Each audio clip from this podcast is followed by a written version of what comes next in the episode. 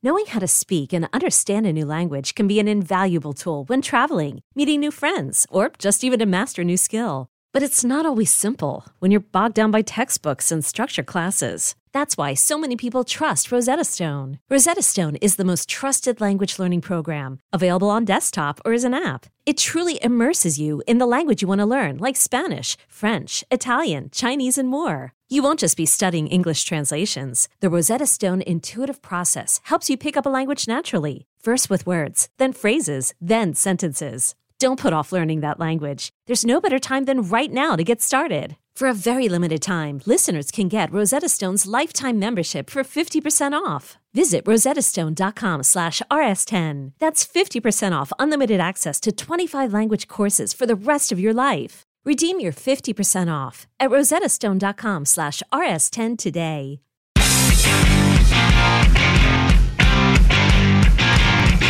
Welcome back to Comic Book Nation Season 4, your one stop shop for all things geek culture. I am your host, Kofi Outlaw, and today I have my regular co host, Janelle Wheeler, with me. Hello, everybody. And we have a substitution today. Matthew Aguilar is out and about, getting some much needed time out of the house and office. And subbing in for him today is a familiar face, Mr. Producer Jim Viscardi is with us. Gonna, gonna be lobbing nothing but grenades today. Nothing. I, I, know that's true. You know when Jim, yeah. you know when Jim gets out of jail, he's he's already uh, ready to raise hell. It even rhymes. so there you go. But uh, today we have a very special episode. Obviously, everybody knows what today is. It is release day of my boy Adi Shankar's Guardians of Justice on Netflix right now. Check that out. Uh, I did an interview with Adi Shankar. Uh, I just wanted to promote him and Guardians, and we'll be dropping a bunch of stuff he had to say. But uh, we also have this small movie you heard, might have heard about, called The Batman, that is hitting theaters after a long road between. They made another Batman movie. Yeah, I mean, yeah, it just, it just, it never ends. never ends. Never ends. It's just ongoing. So, obviously, we are going to be talking about the Batman today. We are going to do it in two halves for everybody who watches and listens to this podcast. We are going to do a spoiler-free discussion, just talking about what we thought of the film and kind of, you know, where we think it stacks up in Batman movies and all that. Then we'll get into some spoiler nitpicks at the end. But that's not all. We have more. A simple Batman episode? No, this is Comic Book Nation. We are all things geek culture. So we have something even more special for you. We have a special guest joining us today comic book icon, legend, toy maker extraordinaire, and just all around figure of this culture. Mr. Todd McFarlane is with us today. Welcome, Todd. What, are, uh, what is everybody doing on a beautiful Friday? well, like Todd, said, yeah, Jim, take it away. Sorry. Well, Todd, because I got to ask you, they're talking about the Batman. How long, or how long have you known stuff about the movie that the general public didn't? Because we're going to talk about some of the the Batman line and stuff that you got. You must have been able to see obviously like the Riddler, the bat suit, all of that stuff way before us simpletons did. Yeah. So, uh, I so it, it would be more on the visual side. Sure. Uh, obviously, because we're you know making the toys, we have to try and get the accuracy. Uh, I mean, obviously, nobody was phoning me up, giving me plot details, or letting me read the script. But uh, yeah, we got to see, you know, some of the vehicles and the costumes way, way, way in advance. As someone who has has drawn Batman a little bit and is you know design you did your own fig designed figure just recently. What uh what one I guess what makes a good Batman suit and like what are what are some of the things you love about this this new one? Um I think they hit I for me I think they hit the key right out of the gate with the Burton uh very first Batman mm-hmm. when they said, "Hey, you know what? We're not going to put them in spandex, and we're not going to make it blue and gray." Uh, and they they went to this sort of cool hip black costume, uh, and since then they've just been doing iterations of it. This is an, another one. I mean, everybody can take a look at it and have their favorites, but I, I, I think they've been consistent with the black from head to toe look that mm-hmm. sort of comes across as a big bat uh, more more so than the blue and the gray. Mm-hmm. Nice. Uh, do you, do you think the blue and the gray would, would will ever work in kind of this live action setting and what fans are may expect from you know their oh, Batman on the big You know what? Uh, I don't know in the spandex form. I don't know, Jim, but uh-huh. even if they just gave us like they do with Iron Man, they give you all these sort of versions of them, right? Even right. if they just sort of flipped for four seconds and showed us that color, all of us geeks would would just wig out. You know that. So so, but I gotta show I gotta showcase this because you you shot this our way. This is your um the you know the the Batman that basically you made famous with the long drapey cape and uh, and so so I got to ask because this is one of those um, arguments that really only happens with like Batman and maybe Wolverine. But um, you know, when you drew Batman, Batman had longer ears. Are you a long ears guy or a short ears guy? No, I I, I grew up thinking that the long ears made him look tougher. Um, although although I've since come around, I've seen other artists do the little stubby ones, and I go, man, that looks pretty good too, right? So. Oh um, I I just didn't have the short eared version when I was a kid that looked awesome. So I was right. big bat, big big cape, big points, and the points big big off his uh, gloves, everything pointy, looked dangerous. Nice. I gotta love it. So you just so you've been you just been crushing it with this this DC line. You announced during your winter showcase a whole kind of spectacle of uh, or a whole lineup of of new figures, it, figures of all sizes. You've got you know your your kind of deluxe figures like your Killer Croc and your Man Bat, um, but and you're even got you even have like new newer characters characters that have only like debuted in like the last year and a half, like uh, like Ghost Maker. So how much autonomy, I guess, do you do you get a bit to uh, either pick uh, what you get to make figures of eh, versus you know what uh, they say like, hey, like these characters may be big coming up. So uh, so early on in our contract, um, I found it with different companies you have to build your confidence with them, your trust sure. factor, um, and so at the beginning, there was a lot of going back and forth on what the lineups were going to be and who should be in it. And and uh, early on, you know, they sort of were pushing certain characters and things on it. And and you know, from the very beginning, I was like, you said, let me try some cool stuff. Um, which is even on the very first line, we did what I affectionately called the Superman in armor and the Batman in armor. And those weren't popular. I think matter of fact, the Superman in armor had only been in two panels. Um, mm-hmm. So, and I just wanted to sort of show them that it doesn't have to necessarily be the most popular characters and or the most popular looks, um, because I, I think at that point they they were thinking more in terms of TV, movies, comic books, mm-hmm. and I'm thinking as a toy maker at that point, which is what does it look like on a shelf when people walk by it? Period. Uh, mm-hmm. And if you've got something again like Ghostmaker, he could be the 50th most popular character, but if he just looks wicked and he looks better than the 10th most popular character because somebody designed a pretty, you know, rad costume, you put him up there, right? You put him up there. And, and I think there's plenty of characters they have that look good in plastic that may not be super popular in comic books per se. Mm, that's fair. Uh, you also announced a whole, uh, the I guess a new wave of Spawn figures, which obviously uh, your baby. Uh, we got to see uh, uh, one of my favorite characters in the line. Got to see Overkill. Glad, glad he's making a, a reappearance in the in the line. Um, what you know so like that's that's an instance where look you get you get to control uh the figures you get to make i think correct me if i'm wrong is haunt a first time figure yep. uh for you so yeah so uh, so how does that process you know differ a bit and, and what uh what can fans expect you know as far as uh you know the future of that line and, and um, get excited I, I, I would say that the the difference would be that we may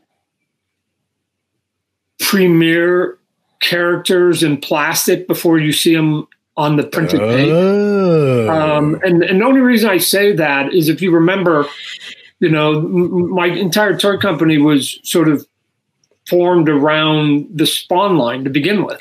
Right. We had, I think, 35 series, right? Before before you know we pulled we pulled the plug on it, um, and all of that was just creating cool looking toys with the with the Spawn brand around it. Um, and now what what I'm doing in the comic books, I'm sort of doing the same in comic books, and some of the characters that are now in the comic books originated in those 35 series of toys. So I think there's a way for us to basically do both. To just mm-hmm. say, man, this would be, you know, this would be a cool looking toy, and if people respond to it, I'll make sure that he circles back in the back door and gets in the printed book. So we'll be able to go, we'll be able to go both ways. Don't quite have that luxury when I'm doing somebody else's property. Sure. Uh, one of the one of the things that that you were super big into, um, you know, the, in the, your initial kind of big run were were the sports figures. Is there is there an opportunity for you to dive back into that world yet, uh, or, or is is that yeah, you know? Yeah, we we just recently had those conversations, so we're All we're right. sort of jonesing a little bit in that direction. So mm-hmm. there may be some news coming down the pipeline here pretty soon. Nice. And then, you know, outside of that too, like, right, you've got uh, a few other lines you, you dove right into. You were one of the first uh, folks out with My Hero Academia figures, uh, which look all you know, which are great. Um, you've got that that small Disney line. Does that the the Disney line that you're doing? I know it's based off uh, the the game that they're doing. Does that creak the door open a little bit for Todd McFarlane to be doing some Marvel and Star Wars figures coming up? Um, we'll see. The, it's interesting because somebody told me, and I don't know if it's true or not, but sure that um, you you sort of have to pay your dues uh, right. over at Disney. You get in, you do your work. They, I guess, they score you.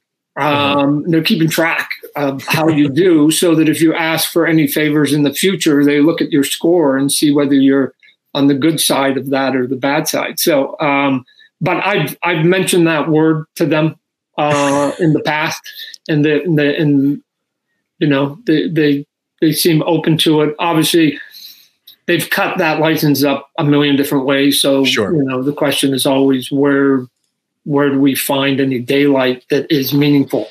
Mm-hmm. That makes sense. All right, fair. Uh, obviously, I got to got to talk to you uh, a little bit uh, more about Spawn. See if you you've got any updates for us. Uh, you know, look, I know a while back you guys announced the a new Sam and Twitch show and so and some other projects. Is there you know is there one that that is closer to debuting on the screens than than the than the rest? Wow. Um, no, we're just we're interviewing directors on another on another show uh, that got picked up, um, and, then, and then we're, we're working an, on a couple show? on a couple of animation too. Okay, um, that we haven't sort of formally announced. Uh, those would be coming out. Is that a um, spawn? Is that a spawn animation thing or just animation? No, no, no, no. Some, oh, okay. some, some other stuff. Um, and then on the on the spawn front, um, it's it's getting hot and heavy, right? I mean, I have mm-hmm. another big Zoom with everybody involved this evening. Uh, mm-hmm. So, uh, do uh, did Jamie all, Foxx and Jeremy Renner get to, to be on that call too, or? Well, they're reps. Um, oh, okay, fair.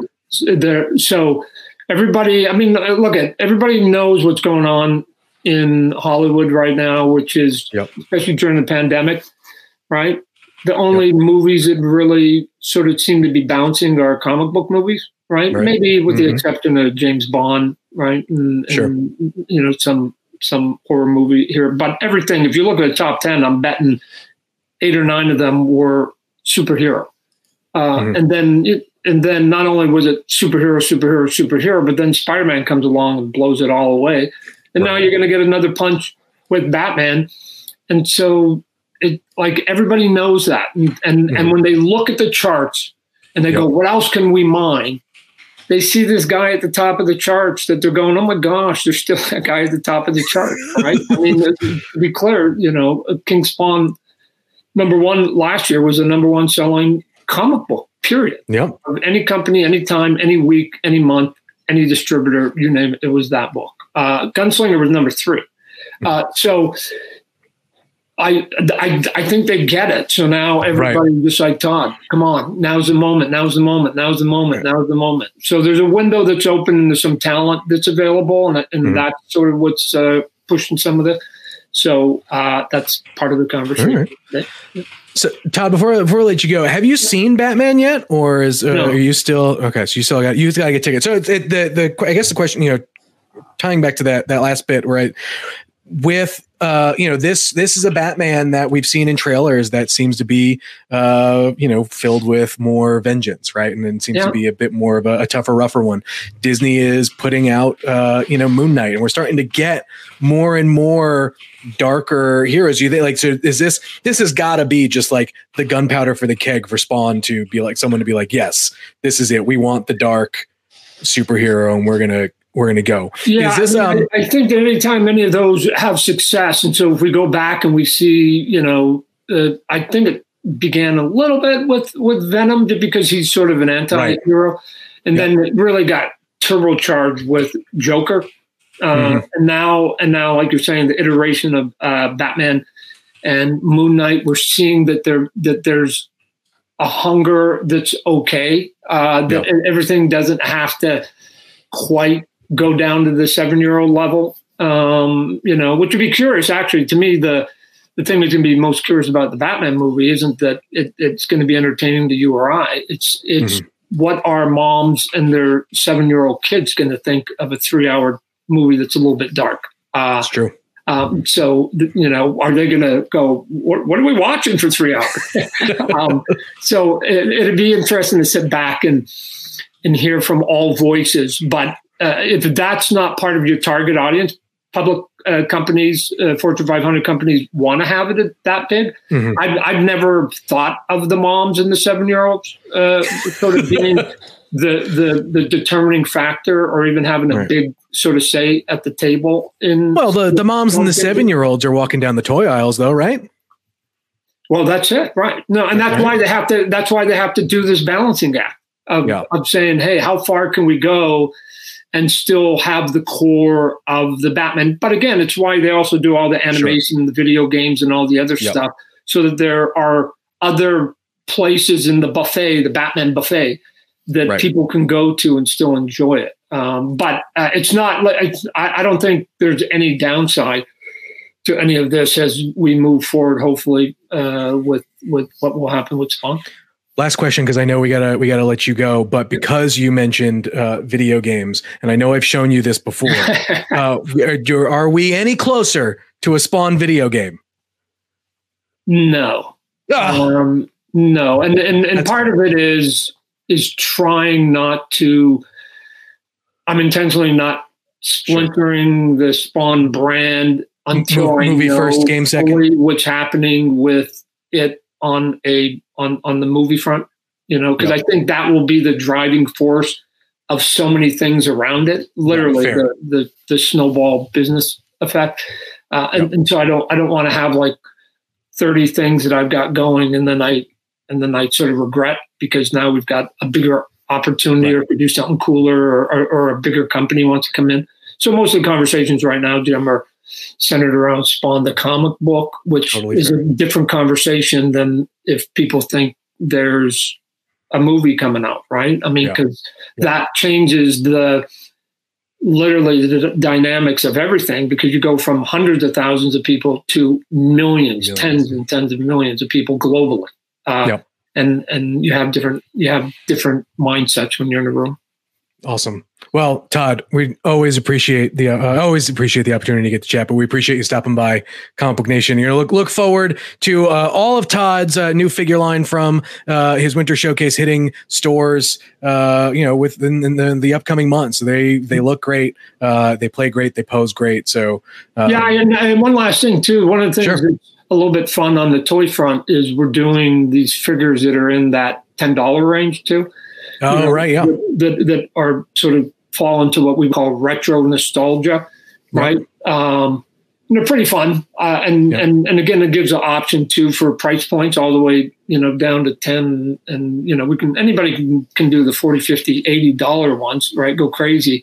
The question is, how do you do a ten dollar toy in today's market and still make? Oh, right. Those are that. That's uh, those are the uh, figures with comp the the smaller figures the comic, the comic book, but even like stuff like the Batman sixty six and that type. Sure. You know, they, yep. they're they're just they're just fun. I mean, we've got some others. I literally, I just got the final, you know, pieces from the factory, and they may be the the two funnest things we've ever made, right? So we were literally right. on our knees playing like we were eight year old boys with it. So uh, we'll, we'll, I, I, I know you just did the Kickstarter that was like a, a re, you know a new rendition of uh, your very first uh, Spawn figure. Is this ten dollar price point line a chance for you to take another bite of re releasing, doing a retro line on the Spawn stuff? I, I think so. Um, there seems to be a hunger for for you know decent price figures uh, that don't have to have all the same articulation, paint, all those other things right. that basically push up the price.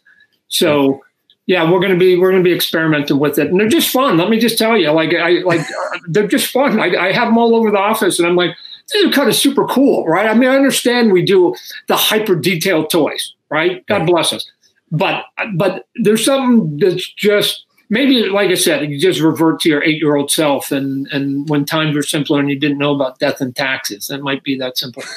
Love it. Nice. Well, Todd, thank you again. You can follow Todd uh, at Todd underscore McFarlane uh, on Twitter, Todd McFarlane on Instagram. Uh, again, thank you so much, sir, for for taking the time to to hang with us. Really do appreciate right. it. You guys have thank a good you. show today. Thanks for having me. See you, thank Todd. Thank you. All right. that dude always brings the energy and yeah. absolutely he's right. passionate and i love i love it. It just makes me so excited. Richard put me back in the driver's seat. Get this man jim on the thank you. This is my show now. yes, jim share. agenda has been here. Uh, jim thank you for uh, hooking up todd mcfarlane to come and talk to us. Uh, we have another person waiting in the wings patiently with zen like patience one of our comic book own Mr. Evan Valentine is back with us, so he is back there in the wings, I think. Yeah, Evan, you here? We have Evan. Evan? No, not no, yet. not yet. All right. Well, we're gonna get Evan Valentine. We got to pre-introduce him. So uh, then, uh, let's see if he's ready. Evan, let's get you. That's fine. Let's just we can we can jump right. We probably oh, yeah, maybe, we are. We take a break. Jim, we take Jim, a break no. and then jump into no, the no, Batman. Stuff? Not, oh, you want to do pre not, then break? Okay. Yeah, no, there's no. That's everything is a part of this show, Jim. That's this oh, is Evan's here. There we're different. Go. Yes. Evan. The, hey, hey, everybody! All Welcome. the teams, everything. This is Comic Book Nation. We we keep it really real for the culture here. So all the teams are part of the show if we have to track down somebody live and send out a Google alert, like we do these things. But I was um, about ready to queue up, uh, you know, the Ride of the Valkyries for for Evan to, to come on in. It would have been. yeah, you, guys set up, you guys set up the Evan signal, and yeah, uh, I go. had to appear. All right. Thank you for joining us again. Uh, yeah, we're going to take a break in a minute. But uh, first, guys, did you ever think we were going to be saying, Do you want a Disney Plus and chill? But uh, that's where we are now. That is where we awesome. are now.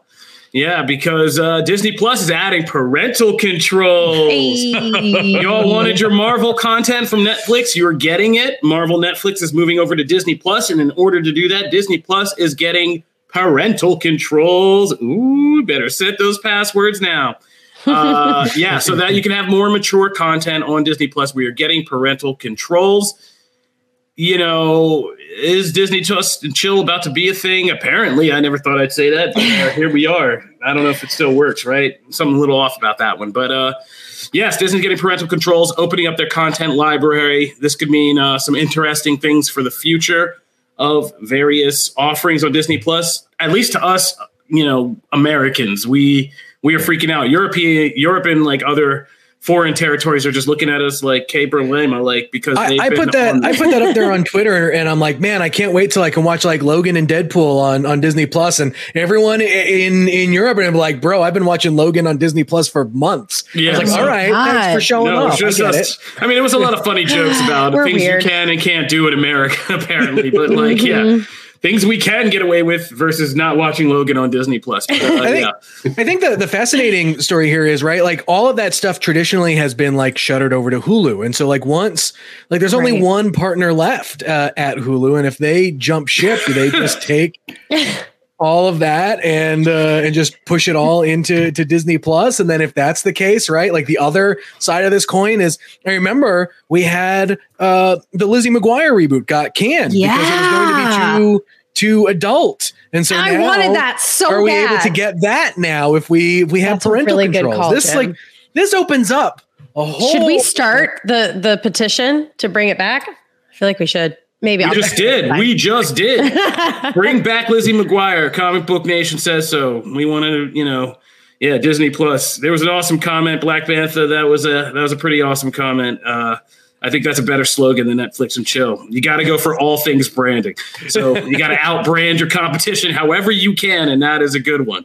Uh, right off the bat, I appreciate that. I don't know if we're allowed to display that. I asked, but I don't know if we're allowed. they don't allow me to do everything on this show. But uh, oh, all right, let's just move on before I get us not. canceled. So we are going to take a break, and then, guys, it is time to get into the Batman. Like I said, we're going to do this in two halves. We will start with just spoiler-free impressions, so that anybody on this podcast who has not seen the Batman yet, you can just kind of get a sense of how we felt about it without us spoiling anything.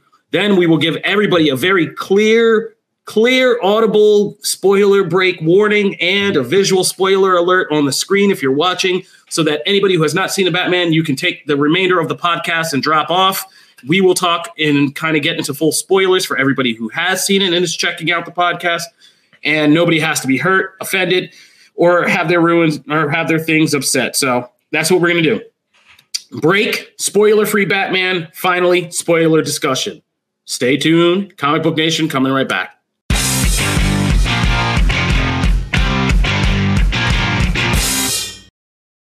I'm Sandra, and I'm just the professional your small business was looking for. But you didn't hire me because you didn't use LinkedIn jobs. LinkedIn has professionals you can't find anywhere else, including those who aren't actively looking for a new job but might be open to the perfect role, like me.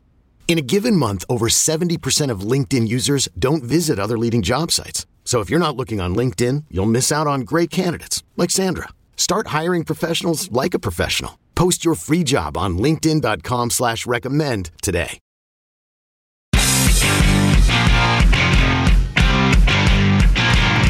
Welcome back to Comic Book Nation, your one stop for all things geek culture. We are doing our official review of The Batman. Matt Reeves' reboot of the Batman movie franchise, starring Robert Pattinson as Batman and Zoe Kravitz as Catwoman, Paul Dano as the Riddler, Jeffrey Wright as uh, Jim Gordon, yes, and Colin Farrell as the Penguin. So the day is here after all of these years, the COVID delays, and all of the worries we had, and the mess of getting out of Zack Snyder's verses and Ben Affleck's solo Batman movie to what we got now we are finally here. So we're going to talk to Batman. And as I said before the break, we're doing it in two halves. We are going to talk about non spoiler, just impressions first. So, any questions you guys want to drop in the comments? If you haven't seen the Batman, you can ask us anything about it because we're going to answer without spoiling anything for you.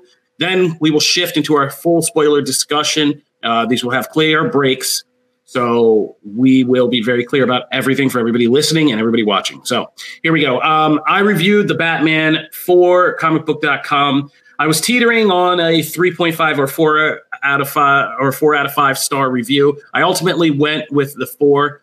Uh, mostly because I had a, you can't I can't trust our screening experience. Uh, Jim and I had a very we can now say we got to see the Batman way earlier than most people in the industry yeah. um, weeks earlier. So we've been sitting on this for a while. But our local theater here, shout out to Regal Hollywood 27. I'm calling you out because you tried to play us. We had a screening set up um, for comicbook.com and some of the key staff that needed to see the film. And they tried not to load it up. They didn't want to do a screening for that few people. They tried not to well, load it up. More, I think broke. they I think they forgot we were coming. Yeah, we and forgot then it was or something. Yeah, yeah. Then yeah, yeah they was, tried to. Uh, so they tried to tell a group of people experience. who were getting to see the Batman way early, "Oh, sorry guys, we might not be able to load it. We might we haven't downloaded it from our modem. Yeah. Like yeah, like like we were going to go. So we had to hook, hook up six 56k modems and like yeah. that's fine. Well, How- we went down to a Panera Bread and got like those uh that gang in the Batman, you know, the yeah. ones with the painted faces, and then we came back and we were just hanging out in the lobby. Uh, we were bad kids uh, in the lobby until they got our Batman screening ready. So yeah. Anyway, uh, so none of you got the cinema Batman cup. Did anybody in the chat get the Batman cup? We no. had a question in the chat about No, I it. saw that. I saw someone post a picture of the AMC like Batman head cup thing. yeah. It looks really cool. Yeah. Uh, I cannot bring myself to buy things like that because okay. I have enough crap in my house. no. That that stuff is is just a little bit too far. Yeah, I've been moving Batman 89 merch since 89, so like I'm not adding to the collection. So yeah. All right. But um yeah, so I did the review for the Batman for a comicbook.com and my takeaway is this. I think the Batman is I'll say right off the bat. I said it in the review and I said it you know, I'll right say it here, and uh, I, I know I keep doing that, and I had to put in the review no pun. I actually wrote that into the review, and I had to put no pun when I went back and read it. I was like, I'm sorry, too late. Um, yeah. So right off the bat, it is the most visually stunning Batman movie ever. Like Matt Reeves and his uh, cinematographer Greig Fraser, Fraser, I think his name is, yep. um, is you know they. I mean, if they get visual Oscar noms, I wouldn't be at all mad at that because this is by far, and I'm not saying it is the best Batman movie. I'm saying visually, it is the best Batman movie. Like every shot in this is perfection. The composition, the score from Michael, and whose name I butcher all the time, Michael G, is just it, it is just perfect G- match G- to the. You know, you you're the for my Italian representative after everything we were arguing on the chat yesterday. You better nail this after all our pasta arguments the other day. Like, yeah. Um, but uh, yeah, the score is amazing. And yeah, so like as an art piece, like the Batman is, I think even Scorsese would say this is cinema. You know what I mean? Like, right. it's that good and that tight. I think it's the first movie to really nail Batman being a detective. And I think it's almost just kind of very subtly new, new, new, new, new wave noir in the way it kind of takes kind of classic noir and remixes it into this kind of new format for the blockbuster mainstream crowd, but it's still a lot of the same signatures, like Batman and Jim Gordon being like these two oddball, like or the cop that's still on the force, and the you know in old '40s movies, the detective who is a guy who used to be on the force, but went nuts that one case and got thrown off and he's working with his old partner you know and it's the same kind of dynamic that they have with some fun really comic booky things thrown in that really show you like little subtle nods that these characters are understood how they behave and think is really understood by the writers and the filmmakers and their dynamic is really fun. So it's a good gumshoe movie. Um, it's a really kind of hot batman catwoman movie the best we've probably had since you know, Batman Returns that shows you that that whole Dark Knight Rises crap was just like some robots talking nice. to each other. Oh, like, God. Yeah. and it's That's just great. like, yeah, I mean, there's actual heat. Zoe Kravitz is, I mean, she makes Catwoman her own while still nailing the kind of femme fatale stuff that really makes Selina Kyle a compelling character. Um, yeah, and all of the acting in this is really well done. So those are my positives. Damon, my I, have a, oh, wait, I, have a, quick oh, yeah. question. Damon says, uh, Kofi are you still confident that DC will have the best year after seeing this movie? This is like directed straight to you. Oh yeah, yeah, yeah. I mean, D- I mean, it's not a. It is definitely not a bad start to have. I'll say that this is a good start to have for them. Uh, yeah, I think, and I think early reactions from people seeing it, just everyday people, is that this is going to be a hit for them. So uh, I'm not worried about that. So what are my negatives? Okay, so here are my negatives. I think that I think that this movie tried to take an interesting approach to the Batman character by saying we want Robert Pattinson to be this version of Bruce Wayne who's so caught up in his Batman mission that there's not really a Bruce Wayne here. He is just kind of full time Batman. That's all he cares about. And like the Bruce stuff is nothing to him. And I get that. And it's a new way to get into this character. And I get it. But I think, you know, Val Kilmer once gave this cra- what sounded like a crazy breakdown of how hard it is to play Batman because Batman is just this suit and people fill it and you got to figure out this Bruce Wayne thing and all this dynamics. And he was kind of right after this movie. Like, I think you do need some of the interplay between Bruce and Batman to be that kind of different dynamic to make that character really pop. Mm-hmm. I feel like this version, you feel, I mean, it's titled The Batman, but I feel like you feel the most distant from Batman himself in a weird kind of way. Like while he's just in the suit doing his Batman thing, it's really hard to get inside and connect with him as a character, as opposed to seeing Bruce's motivations filtered through the suit. You know what I mean? And so that's a deeper Batman discussion. Maybe that's me. But I felt that was weird. And it was the same effect for Paul Dano's Riddler because they're kind of counterparts yep. in that way. Yep. Like freaky in the mask and kind of like there, but like not enough outside the mask. Odd, kind of oddly really, petulant outside yeah. of the mask. And, you know, for both it, of them. Yeah, and just kind of not enough there for me to feel like there was a dynamic character there. I also think that this the story got a little muddled, and not because they're not good writers, but because the world got muddled. Like I think they had a clear story here when they went in, and then the world just took a whole lot of left turns into like the election, COVID, so all the stuff that happened during, and all the stuff that happened afterwards. And like, how are you going to be like, is there a good end to this message? And it's just like, no, things are still muddled and confusing. And COVID making the second half of this movie obviously affected some things because it feels like the set and the scope of it had to get a lot more limited and kind of tricky with how they played with locations and, and space and stuff like that. But um, that all said, I think in the end, this is a start of a entire good universe. Like I want to see Colin Farrell's Penguin series, and mm-hmm. I like what they're talking about for the sequel um, and what they set up in the movie for the sequel. I think Matt Reeves has a chance to really dig and make an entire Batman universe that's separate from all the other DCEU stuff we're getting this year and have it actually sustain as, as its own place it, with its own lore, its own history, um, and all of that. And I'm down for that ride. So that's me. Jim, you came out of the Batman with slightly different reactions than I was mostly just kind of confused. It took me a few days to kind of. Uh, look, I think head. for I think for me, my my score out of five, I think is a, I think this is a solid three uh, uh, movie for me. There are there is a lot I, I enjoyed about it. I this is a gorgeous looking movie. I think Robert Pattinson's Batman is very good scene stealer in every scene he's in, Colin Farrell's Penguin. Like, holy moly. Like, I cannot get more uh, of him. I legit like was gripped in every time that uh that, that he was on screen. Zoe Kravitz Catwoman is great. There are I think there are a ton of great pieces on the board here that didn't necessarily click or connect for me. And honestly, I'm not sure the Riddler may have been the best choice for this. I will um, second that. And it is mentioned in our review because some of the themes that this movie raises directly suggest that some other Batman villains may have been more effective kind of metaphors. Right. Yeah, and I think and then and like so that's it for me, right? And like and then on the on the flip side, I mean, look, this is I don't think this movie needed to be as long as it as it did. I thought it was going to end at three different points. Um, and so like that's a that's a in, in a little bit of of an issue, you know, for me. Um, the we'll, we'll talk a little bit more about it when we get to the spoiler parts, but the central mystery of this movie I feel is way too spoon fed, not only to Batman, but to the audience. Like, this is everyone is I've seen a lot of people like compare this to, you know, to Zodiac and whatever. And like, and this is the best Batman as a detective movie. And I don't think Batman did uh, much detective work at all. He just happened to find himself in situations.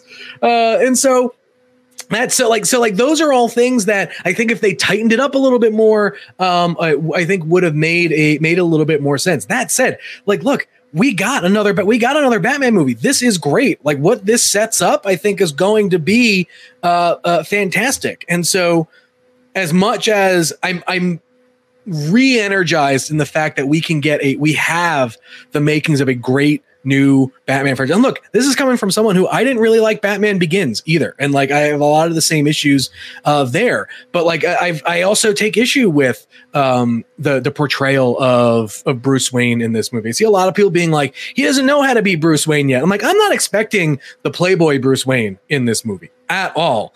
But I am expecting more of a Bruce Wayne as a character in this movie because it's like, well, he doesn't know how to be Bruce Wayne. He should know how to be Bruce Wayne more than Batman. He's been Bruce Wayne for 20 some odd years of his life.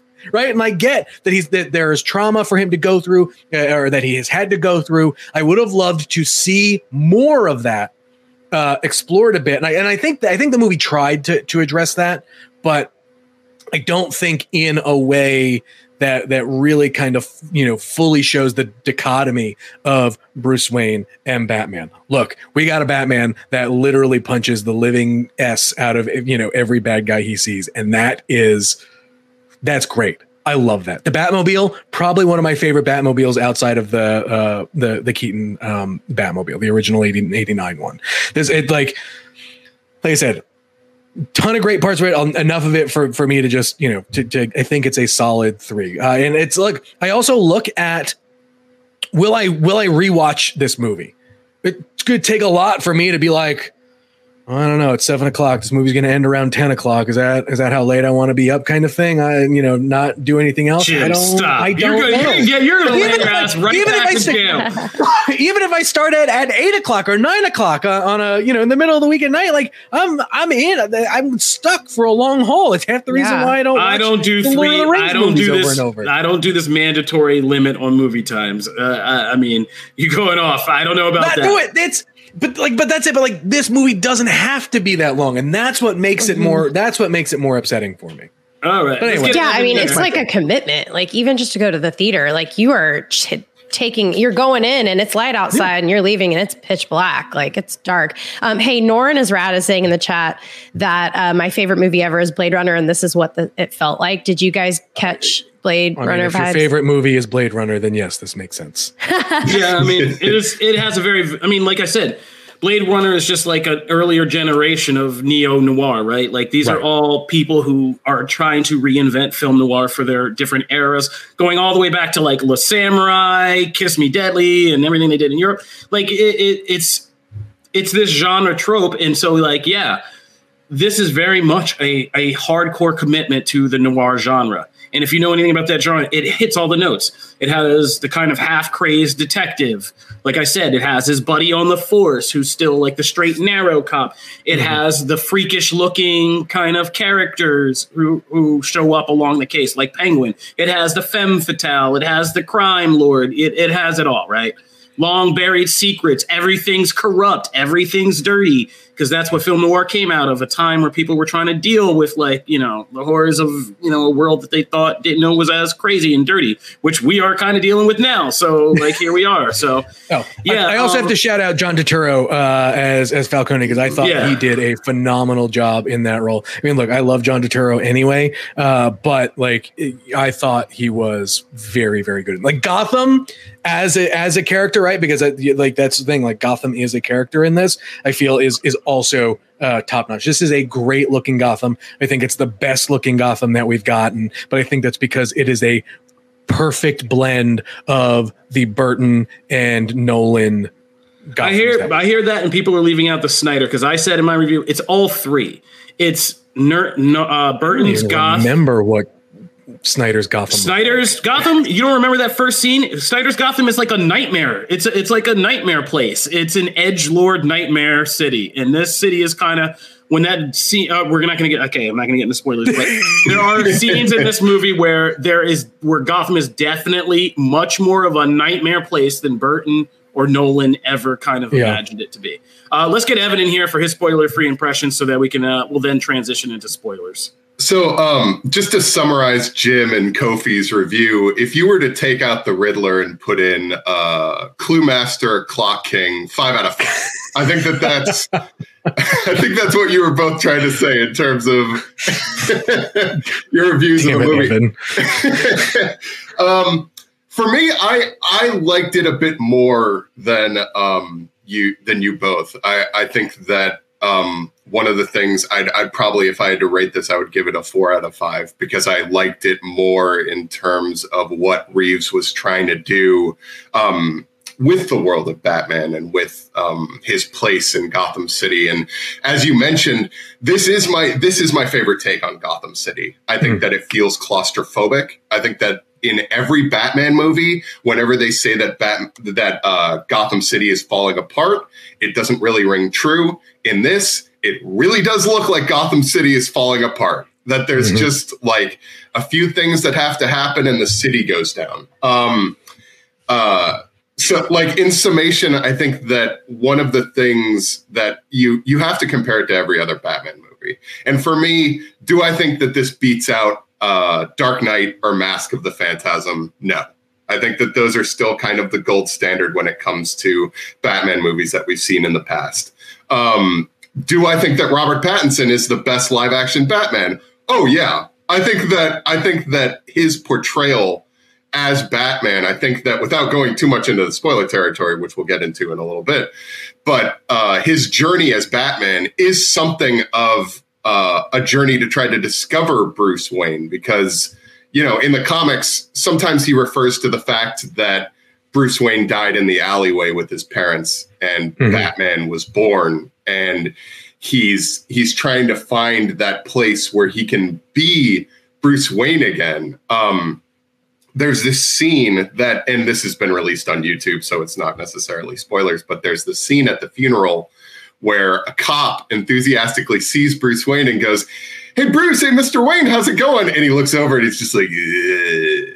and it's, it, it makes for such a great portrayal of just how alien he feels how how and i think that that really works um there as you said i do agree with um the flaws that you both saw in the movie i think that there are some uh subplots that go on a little long um i think that some of the riddles themselves could have maybe been tweaked a little to make them work a bit better in the overall portrayal They're barely riddles. I, I mean, to be fair, there, yeah, there are some that are barely riddles, but I think that um, in the overall structure and where they were pointing towards and everything, I think that it did sort of work. So if I had to give it a rating, I'd give it like a four out of five. I think that when it comes to rewatching it again, I'm down for rewatching the additional three hours and everything. And I would recommend folks if you're if you're a Batman fan, this feels like it was tailor made to folks who had read the comics and everything. Um, Yeah, this Yeah. drips Long Halloween. Frank oh yeah, Miller, oh yeah, for like, sure. It Year is. one, Long Halloween. This uh, wears its comics influence on its sleeve, and I think Yeah. that's one of the reasons why, um, you know, that that uh, you know I liked it in the ways that I did.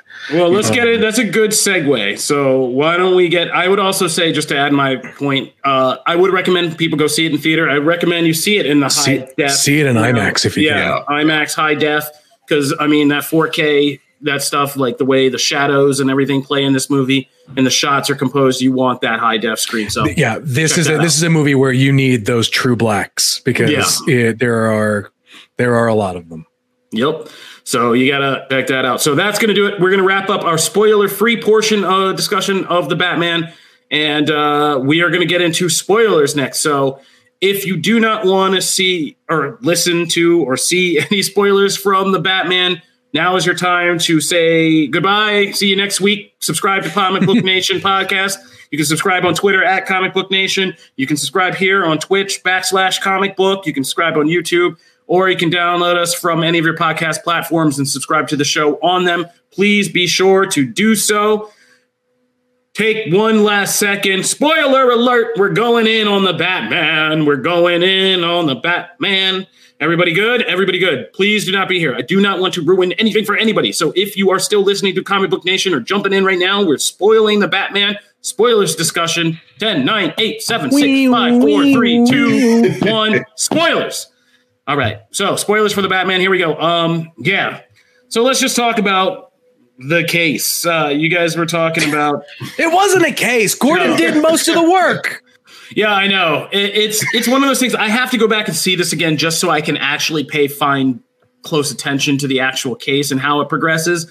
Because I did come out feeling muddled, just like what? Like, is this much of a case? Is it much of a riddle? It's just like, or is it just finding out everybody sucks in Gotham, which is what we basically. I mean, yes, all true, but like, Yeah. uh, ugh, that. I mean, honestly, that is the, the the thing that I was waiting for was in, in any of these movies. There is that that that aha light bulb moment, like Yeah. the big thing has been cracked. It shows you the montage of everything that you missed in the movie and how everything was set up behind the scenes and all that. There was none of that. Well, Instead, yeah. it all builds to this whiny crybaby scene with the Riddler in jail, uh, being like, "Well, I expected more of you, Batman." It's like it felt like a bad Venture Brothers episode.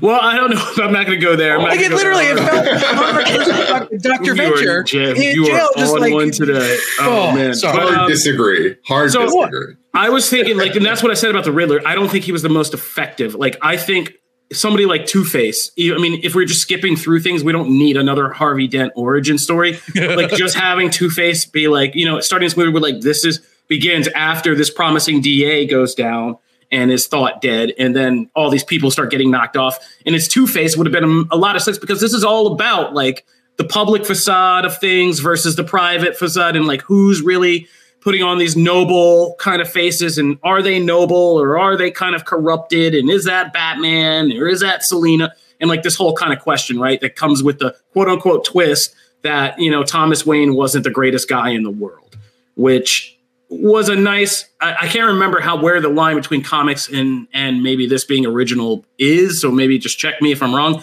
But like yeah in year one and then long halloween and dark victory that year two kind of stretch that Jeph Loeb did, we found out, you know, there was this close connection made between Carmine Falcone and Thomas Wayne and the night he saved his life um, on the table, and you know Bruce seeing Carmine and, and that kind of connection between them, right? But uh, I don't remember in the comics if Thomas Wayne ever actually, if it's canon that he came back and got a favor and tried to knock somebody off or something like that. Mm-hmm.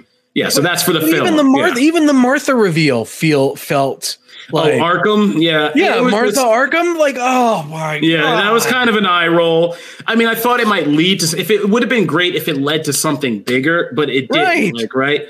So there isn't. And my favorite movie of all time is Seven. And, you know, because I'm just, you know, a weird, dark, twisted person, and because I think it's a perfect crime genre movie. And I think it, and, I mean, I think it's perfect. Like, and I think it, so I watched it after this just because that was the biggest comparison. This is Batman 7, right? Um, in that movie, though, David Fincher in the storyteller that movie, they do a good job with, like you said, that aha. John Doe has the upper hand. You know, mm-hmm. what's in a box? The thing about that is the more you watch that movie and how perfect all the themes are that it's talking about, and Brad Pitt being this angry guy, and how this master plan comes together.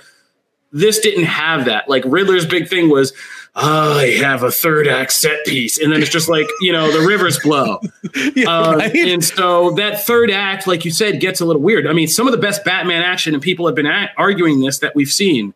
The scene where Selina and Bruce have to take down a bunch of incels, like, is really well choreographed. Like the fighting is really cool in all of that.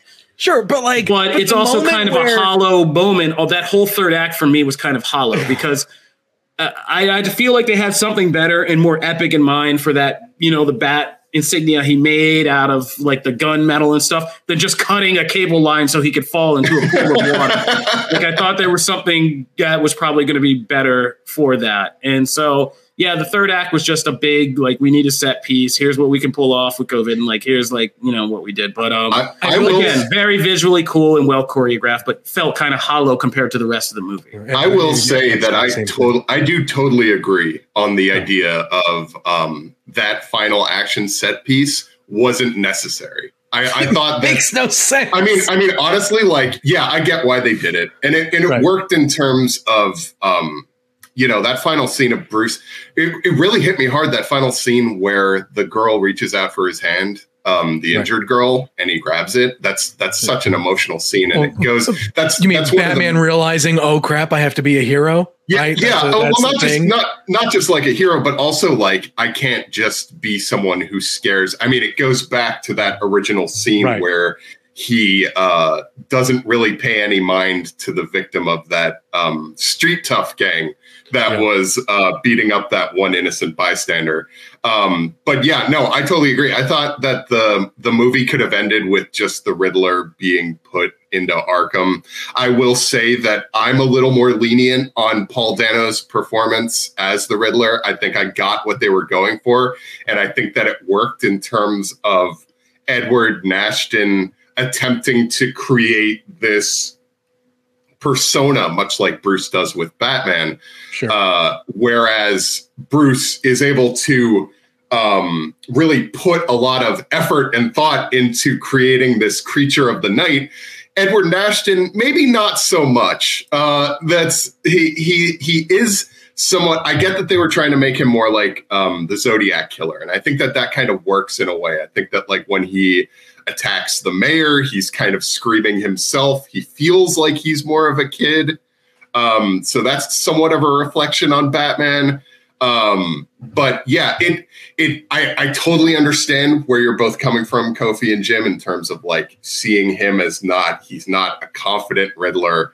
Uh, he's not he's he's about the pageantry, but in a completely different way. And for me, that worked a little bit better than um, uh, then it. I think that the good outweighed the bad for me in that. But totally agree on the idea. I will say that one of the things that really stuck out to me in that last battle is that Bruce happens to inject himself with something. yeah, Um, like what is that about? You're oh, like, oh, it's it's Venom.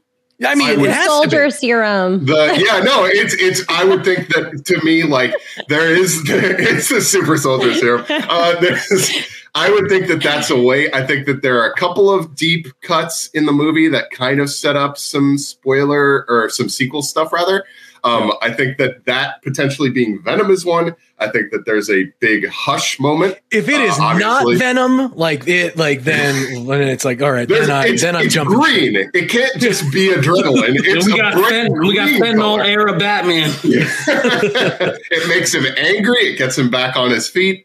Um, but yeah, there's there's a lot of different. I, I did appreciate there was one big sequel thing that I'm not a fan of that I'm sure we'll talk about.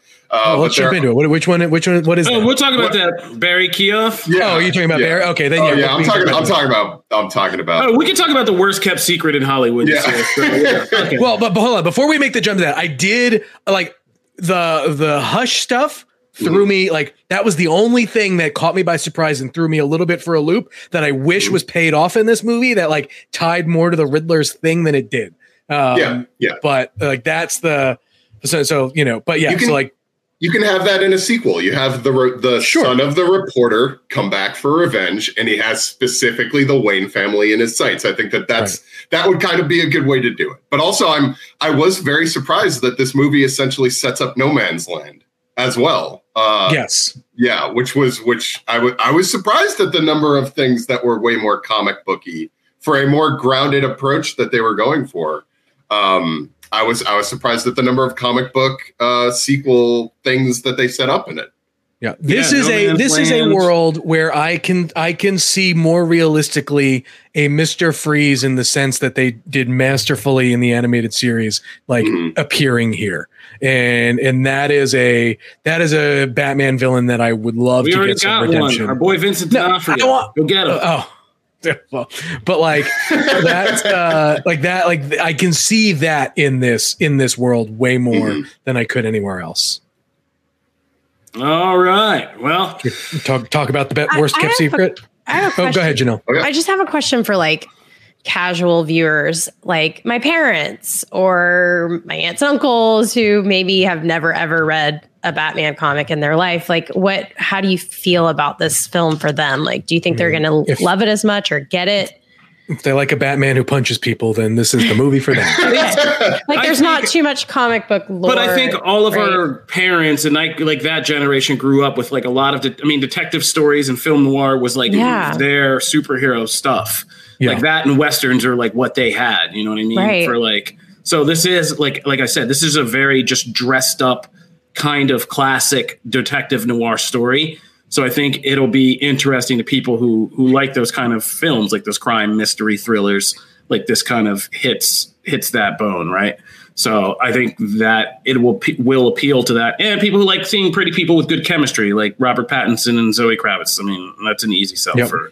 It's what you go to movies for. So, and like like I said, the visual part. So the spectacle of it all. Like I think a lot of people are just going to go come out and say, "Wow, that looked real cool." That Batman movie, even if they don't get the case or care about the finer points of detective work, they're just going to comment, that look real. comment on YouTube from Monkey Jeebus. He punches people like that seagull he killed in the lighthouse. And yes, like, that That's a good one. One thousand percent yes. Um, yeah, but uh, let's talk about the worst kept secret in Hollywood. The Bar- Eternal Star Barry Keough was in is not post credit scene, but this epilogue scene where the Riddler is locked up and he makes a quote unquote a friend. Uh, you know, with another kind of riddle taken from a child's brain teaser pad you find in a drugstore. Um, you know, the less of them have, the more valuable you are a friend. And the guy in the cell next to him is, of course, Joker, and it's Barry Keough's Joker as Joker. Um, and yeah, it's pretty, it's pretty crazy, right? So, uh, you, Evan, you sounded like you really hated this. Go off. why, why, why did you really hate this? Man, it makes now- no sense. Now, now I'm the one who really hates it. I probably hated it more than everybody else in here. Um, no, uh, you see, the thing of it is that with the Joker, I think that they're even with I, I, I know that Jared Leto gets a lot of hate, and I mean rightfully so, to be honest. Uh, but Ooh, I Janelle, get your boy. I think Jared, look, Jared He- Leto's Joker, I think gets more hate on his look than anything. Janelle, else, go because up. Think- Two chance. It's just ahead, messed Janelle, up, man. He didn't get a chance to do anything. Like I- that's I like will hating that- on. It's like looking at a cake and not eating it and being like, "That tastes terrible." You just can't. You can't do that. Like y- he didn't even get a chance. I will he say that- hot. the the opening impressions of Jared Leto's Joker, I would say, really hit me in terms of like when you when you saw him for the first time in the Suicide Squad trailer and his laugh. I think that those really worked. Um, I think that the obviously, I mean, who's going to touch Heath Ledger's Joker? Who's going to touch Jack Nicholson's? Um, the thing about Barry Keegan's portrayal is that I just I wasn't feeling it at all. It didn't strike me. It didn't like yeah, he's he sounds I mean, he sounds like what you think Barry Keoghan as the Joker would sound like and this is just our first brief flash in the pan of what his take on the Joker is going It's to just be. weird that he's in Arkham already. Yeah, it's it's also and we didn't get the opportunity to see him, see what he'd Yeah. look like. I think that there were um and I don't know if everybody else was able to catch this. I think that when you see him through the foggy, the the clouded um uh Arkham Asylum uh cell window, uh it looks like uh, the way that I was describing it is that it looks kind of like Heath Ledger's Joker if Yeah. you were to take his, if you were to give him worth worse scars. I think that like I, I was able to see like he looks messed up. I think that that's maybe that's one of the ways they'll be able to sell him better. I think that another that the fact that we'll see if he shows up in a sequel, we'll see what he does with it. But like opening impressions with him as the Joker, I just wasn't feeling it. I, I it didn't it didn't necessarily like it didn't make me scared. It didn't make me uh anxious to see more of him in the role. Maybe I'll be proven wrong. Like I was when it was announced that um he was going to be unnamed Arkham Asylum prisoner. Um, if you've seen him in Killing of the Sacred Deer, you've seen him in a couple of other things, then yeah, it, like it's it's it would make sense that he would be a good choice for the Joker, but I just wasn't feeling it. That's that's the long and short of it. I wasn't feeling his take on it. I, I mean, it, I, I've. It's it would have been less problematic with another Joker card, probably. Like, Yeah, yeah the way that they set it up and Right. begins was so good. yeah, N- Nolan nailed it. Just a Joker card is all you need. Then leave it to the imagination because now we have to go through years and years and years and years of is Barry Keoghan the official Matt Reeves Joker? Was he doing a cameo favor? Like, Right. who is the Joker? What Is you he know? Joker like, disciple? how did the Joker get this way? What are we going to know? Like, you know, all this stuff is going to now, you, you set yourself up for a lot of problems. Um, in the end, I'm more interested in just kind of the stuff that's been teased. I like the hush tease. I like a Court of Owls. I, I mean, even Pattinson was saying he thinks Court of Owls will be in a sequel. I hope so, since Gotham is flooded now and you have this no man's land. There's a real easy way to just convert no man's land into why the Court of Owls resurface and why people get knocked off. I can see Matt Reeves doing his own version of Talons, even if he doesn't go into the, all the occult stuff. Like Right. just really well trained assassins that could tie back to the League of Assassins. You could start to open the door. Um, and then it is also a way to use because what kind of Long Halloween and Dark Victory were subtly also about was the transition period, right? Um, year two was also this moment where Gotham, the mob structure that had control of Gotham, collapses and it becomes freak show supervillains. So now that No Man's Land is happening, you have a way to kind of also use it as this is now a Gotham where the freaks rule, right? Until somebody like the Court of Owls is like, oh hell no, like y'all are on our real estate and like we're coming back and taking control of this. So there's a really good big playground that I would love to see more of and ways to build up to it through both this Penguin series and this Gotham PD if they still do that series because you know whatever they investigate, if the Court of Owls kind of puts a stop to it and messes with it, while Penguin is filling figuring out this new role and this new go- kind of Gotham and all that, you know, it's really rich, like I said. So I'm in for the franchise. Yeah, I mean, I think that's a, I think that's a no-brainer. I think the franchise that this sets up is, um, is clearly going to be a a fun one. I hope that they take into consideration a lot of what because I think if you look, read a bunch of the reviews, I think a lot of people share a lot of the same frustrations uh, for that. While yes, it is you know fairly fresh on Rotten Tomatoes, think it's at 85 right now. But if you read a bunch of the reviews, there are a lot of very valid, very similar criticisms across the board. And so I think if they can take that into consideration, and look, I guess if we got to give them a little bit of grace that this is a movie that was filmed uh, mostly during COVID and quarantine and and all of that. And like I think there are parts in the movie where you are very clear what parts were filmed uh, uh, in a bubble versus the ones that that were not. Um, and so you know, like look, this is a movie that's been in production uh, for for a while and has been pushed back a bit. And so I think it's a um, you know it, it, it has it has that working against it. And I think it's um, inevitably at the end of the day, I I love Robert Pattinson's Batman. I love the the other you know things that that kind of get set up. Uh, I want to see more. Um, you know, and so you know, uh, criticisms aside, uh, I think this is you know where look, DC got Batman back on track. That's what we wanted. That's what we needed. And that's what we got. All right. We have full coverage of the Batman, all the DC Comics ties, all the deep dive Easter eggs, everything you need to know about this film and everything around it is now on comicbook.com DC.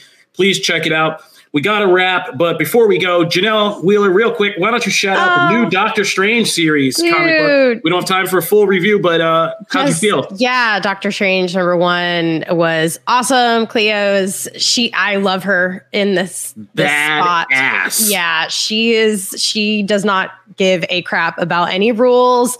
She's throwing the rule book out the window. She's bossing it out, and she is on a mission to get our Strange back. So this, I think, this is going to be amazing to watch first, unfold.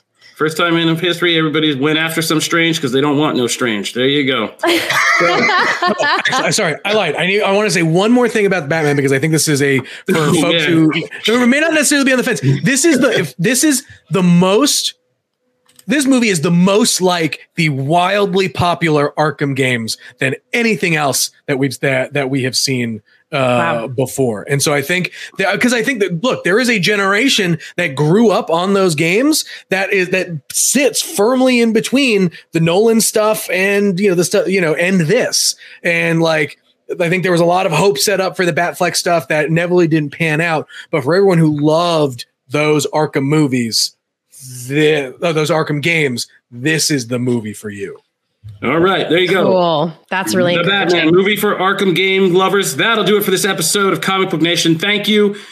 If you want to follow the show, you can follow us on Twitter at Comic Book Nation. You can subscribe on your favorite podcast platforms. We are on all of them, or you can watch us live every Friday at noon Eastern on Twitch, YouTube, or Facebook. If you missed the live stream, just go back after it's done. It'll be there for you to replay.